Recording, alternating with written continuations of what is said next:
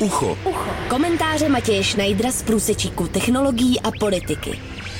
Ucho na rádiu Wave.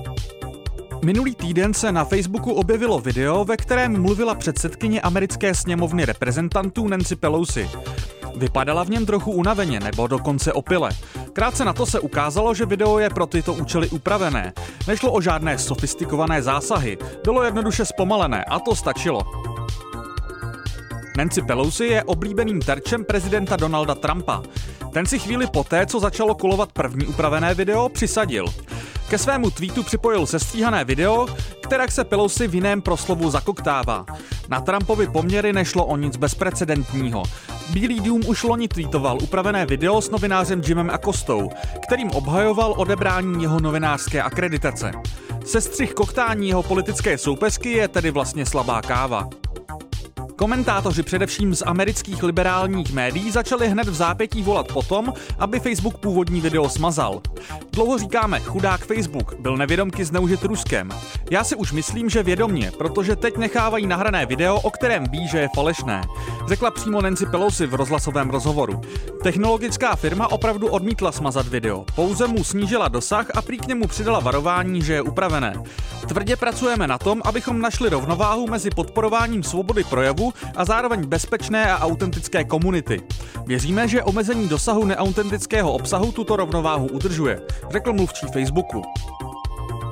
Není absolutně žádných pochyb o tom, že pravidla Facebooku pro mazání obsahu a stránek jsou nekonzistentní a zasluhují si vyřešit.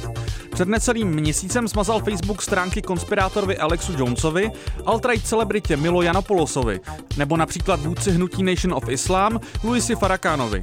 Nikdo z nich není příliš oblíbenou osobou a tak se zákazy jejich stránek setkali s oslavami. To je ale problém. Podobné zásahy Facebooku často působí, že se neřídí žádnými principy, ale jen tlakem veřejnosti a strachem o pověst firmy. V tomto ohledu je dobře, že Facebook pro tentokrát nepodlehl a video nesmazal. Samotné zpomalení videa přece není pevný základ pro jakékoliv pravidlo cenzury obsahu. Přesně tuto nejasnost ale případ Nancy Pelosi jasně ilustruje. Co kdyby bylo video zpomaleno čistě pro satirické účely? Kde Facebook narýsuje čáru? V posledních letech se hodně mluví o potenciálním nebezpečí tzv. deepfakes, softwarové metodě, která umožňuje vytvořit realistická falešná videa, ve kterých může třeba naklíčovaný politik říkat, co si jen zamanete. Video z Pelu si ukazuje, že nic tak sofistikovaného není potřeba. Ostatně i v Česku máme podobné případy. Jen za poslední měsíc se na internetu objevily hned dvě nafingovaná videa, která měla zobrazovat prezidenta Zemana. Ani ta nebyla nijak digitálně upravená. Drobnou útěchu jde vyvozovat z toho, že všechny tři případy byly velmi rychle a hlasitě rozpoznány jako hoaxy, což je bez tak nejefektivnější způsob, jak se s těmito manipulacemi vypořádat. To ale neznamená, že se to bude vždy dařit i do budoucna, ani že banální mazání videí z internetu problém vyřeší. Matěj Schneider, Radio Wave. Ucho. Ucho. Komentáře Matěje Schneidera z průsečíku technologií a politiky. Ucho na rádiu Wave.